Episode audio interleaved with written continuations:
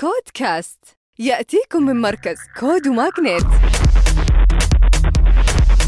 مع طارق الجاسر. وحياكم الله في نشرتنا الأسبوعية. وبسم الله نبدأ مع Fintech Galaxy الإماراتية. تستحوذ على منصة Underlie المصرية وراح يساهم الاستحواذ في تسريع جهود Fintech Galaxy لتطوير حلول رقمية لخدمة القطاع المالي والمصرفية المفتوحة وتعزيز توسعها في المنطقة.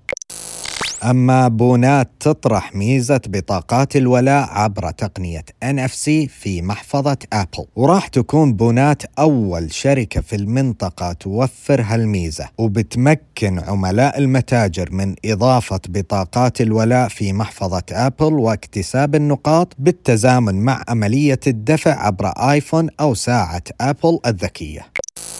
شركة Check Me المصرية تستحوذ على Doctor Online عبر منصة Exits MENA بتوفر Check Me خدمات التحاليل الطبية عند الطلب وبتساعدها الصفقة بتوفير خدمات طبية متكاملة. بحيث يركز عمل Doctor Online على ربط المرضى مع الأطباء عبر مكالمات الفيديو. ومقبس المصرية تغلق جولة استثمارية pre-seed عن طريق نما Ventures تأسست المنصة عام 2021 لمساعدة المواهب وأصحاب الحرف اليدوية على بيع منتجاتهم وتمكينهم من الوصول لفئة أكبر من الجمهور.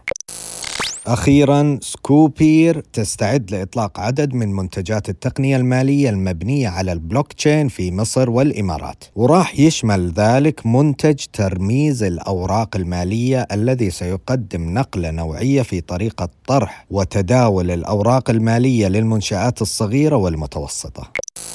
ختاما تذكروا أن الابتكار هو أصل الريادة. كود كاست